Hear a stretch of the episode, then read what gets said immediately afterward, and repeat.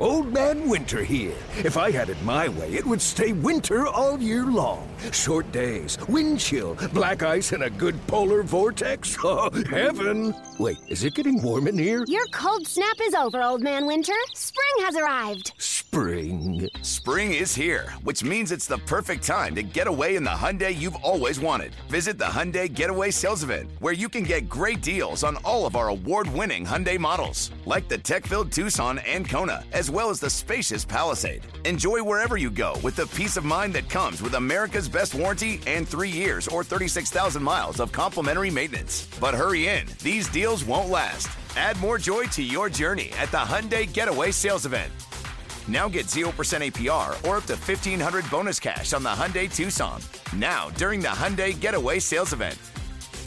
Offers end soon. Call 562 314 4603 for details.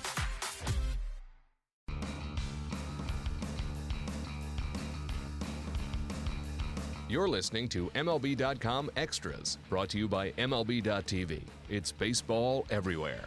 On Thursday, the A's um, had a big ownership shakeup with Lew Wolff um, stepping down um, as the managing partner, um, and he will be replaced by John Fisher, who, of course, was um, already a co-owner of the team, but now um, he is the big man on campus, and he has brought in Dave Kaval as his new president, um, and Kaval replaces Michael Crowley, who was president um, of the A's for nearly 20 years. Um, so both Lew Wolff and Michael Crowley will remain in the organization, um, but they have both relinquished their titles. And uh, it's a big change for an organization that I think has been kind of starving for, for any change, really. And I think the A's feel this is the best way to move forward, um, particularly when considering, um, you know, their stadium situation and a need for a new stadium.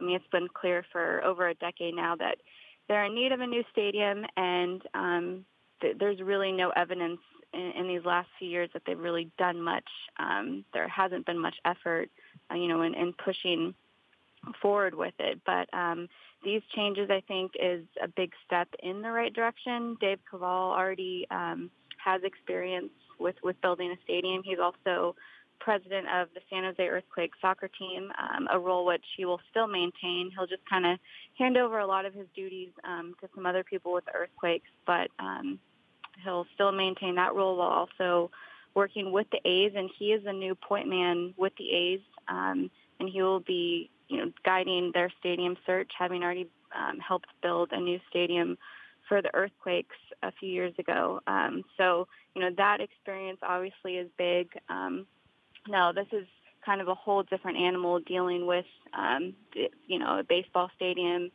and also, you know, trying to build a privately funded stadium in the city of Oakland where the Raiders, you know, are still in the mix. Um, the Warriors aren't out yet. Um, they're, they're, they do have plans to move out um, into a new stadium in San Francisco soon, but that hasn't happened. So um, a lot of things really in limbo that could affect the A's. Um, particularly the Raiders situation. Um, so I really don't see anything concrete happening with the A's until the Raiders figure out their situation and whether they're moving to Las Vegas, whether Los Angeles is still in the mix, or whether they do indeed want to stay put here in Oakland. Um, that will definitely impact the A's, but the A's also see their situation as as being a separate entity, and you know they want to press forward um, no matter what the Raiders do. Um, and you know, while also realizing that that is a big factor. But um, you know, moving forward and and looking and reviewing um, several sites in Oakland. I mean, they've made it clear at this point. Rob Manfred has made it clear that um, you know the A's want to stay in Oakland, and they have narrowed their search to Oakland sites, and there are several of them. Um, and you know that that remained clear yesterday when uh, Dave Kaval was talking to the media for the first time. Um, I don't think anything's changed in that regard, but he stressed, you know, he's putting a, a fresh set of eyes on these stadium sites, and there is word that I mean they could they could select a site within the next few months. Um, now, whether that happens, who knows? There's obviously been so much talk and, and so little action here in these last few years, so it will be interesting whether um, you know this change in guard, you know, affects um, the process and whether they actually are really serious about it, um, or just kind of you know continuing to to play the waiting game and and using the Raiders and, and other factors, you know, as as a little bit of an excuse. So. Um, you know, if they do indeed pick a site within the next six months, I mean, it's probable that the A's could have a new stadium as early as 2019. Um, maybe 2020 um, is a bit more realistic, but um, you know, I think it's all the changes, um, you know, within the ownership that happened yesterday. I think it's it's promising for the A's fan base just in knowing that there is change and there is action, and they are wanting to, um, you know, to do things and to and to make action and to move forward with the stadium process because I know it's been a long wait already and it's going to continue to be a wait, but hopefully um, there is a light at the end of the tunnel and, you know, hopefully within the next few months at least, um, the A's can put forth a timeline, which they um, haven't been willing to do to this point. So the A's will uh, enter the winter meetings um, with a, a pretty big to-do list, um, namely the outfield. I mean, I don't think it's any secret that they're lacking greatly in outfield depth. Um, I mean, everywhere in their system, and there's just no clear answer um, in a lot of areas next year um, as far as who will be joining Khris Davis in the outfield. Um, now, obviously, Mark Canha will be back, and um, you know, I could I could easily see him taking over in right field, but the A's are in need of a center fielder, and um, I mean their options are are pretty limited. I mean the outfield market um, already is limited, um, and the, the the best options out there are presumably out of the A's price range. I mean we've already seen uh, Josh Reddick go off the board um, to an A's division opponent, the Astros, um, who picked up Reddick.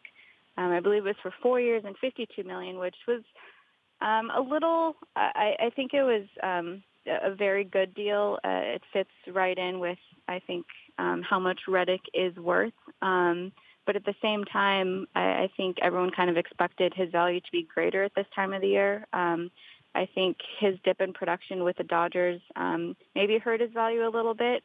And, you know, to see that number, um, you can't help but think that it was a number the A's could have probably met. Um, and afforded. And um, I think it was that fourth year from the very beginning when the two sides began talking um, that was that was really the hurdle. Um, I think the A's wanted to stick with three years, um, and I, I think Josh would have taken um, less money to get to that fourth year. And so I think it was a little unfortunate to see, um, you know, the the two sides not being able to come to agreement because Josh was obviously a fan favorite in Oakland. Um, and I mean the production he gave them when healthy, um, you know, it, it, can't be um, overstated. Um, so without um, him as an option, um, you know, it'll be interesting to see where the A's go next. Um, the bigger names on the board, guys like Ian Desmond and, and Carlos Beltran um, and Dexter Fowler. Um, I just don't see, you know, the A's spending money on guys like that. So they might have to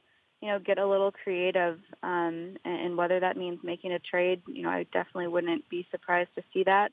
Um, now, um, you know, in regards to other trades, I know Sonny Gray's name has been out there a lot already. Um, it's not surprising his name has been circulating, you know, the trade rumors, um, you know, for more than a year. Um, and I, I think everyone just assumes that this is a guy that at some point Billy Beane is going to trade just given um, you know Beane's track record of, of, of making such big splashes in the trade market, and um, you know maybe he was expected to go even earlier um, at the trade deadline this year, um, if not for um, a, a dip in his production and um, you know some of the the health issues that came up with him. But um, I do see him as being, I mean, just the the ultimate trade chip in Billy Beane's pocket and you know, whether he decides to use that and, you know, get another big haul. I mean, we've already seen um, from the Reddick and, and Rich Hill trade with the Dodgers, um, you know, the just the talent brought back in that deal. Um, so many young pitchers, um, notably Jharel Cotton, who who should be a big part of the rotation next year. I mean, the A's clearly aren't afraid to make a deal like that, and um, as much as you know, it, it would be nice um, to see the A's keep one of their fan favorites um, and see them build around a guy like Sonny Gray, who's under club control for for several more years. Um, it, it just, you know, at this point, I don't think it would shock anyone if he was on the move, um, and especially just given their rotation depth already. I mean, they have so many options going into next year, um, and you know, so I I don't think that that would prevent them from making a trade. Um, so I think that will be um, probably you know the biggest name when um, when the A's go into the to the meetings early December.